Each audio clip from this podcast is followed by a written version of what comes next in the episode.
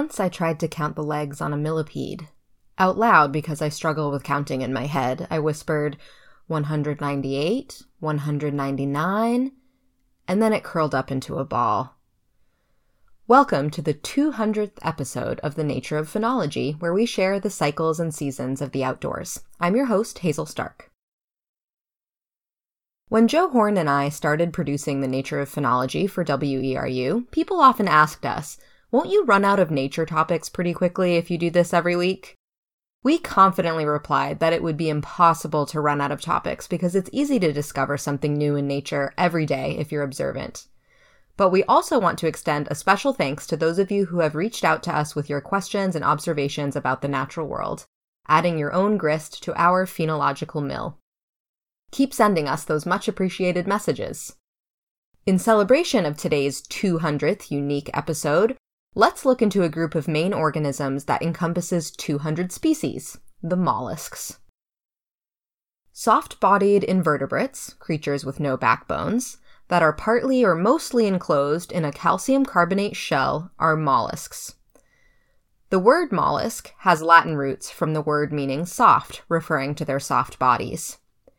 Can you think of any soft bodied critters with shells in your area or even in the grocery store? If lobster is jumping to your mind, you're wrong. Lobsters are arthropods, not mollusks, because they have segmented bodies with jointed appendages and shells composed of chitin, which mollusks lack. Insects and spiders are also arthropods. Interestingly, mollusks and arthropods are the two best studied phyla in Maine, so now you've joined the ranks of people knowing the difference between these groups. With 200 species of mollusks in Maine, I am confident you are quite familiar with many of them. Bivalves such as clams, mussels, scallops, and oysters may be the most well known thanks to their common place on our plates, but you may also have seen freshwater clams in a stream or lake near you.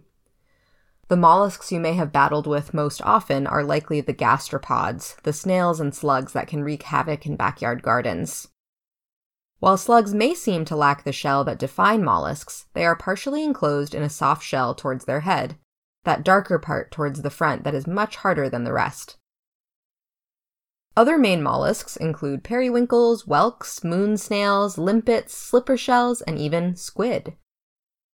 The filter feeding bivalves, such as the clams and mussels of both marine and freshwater ecosystems, provide vital ecosystem services. They filter out particulates in the water, helping turn over organic nutrients thanks to their ability of filtering about 10 gallons of water per hour.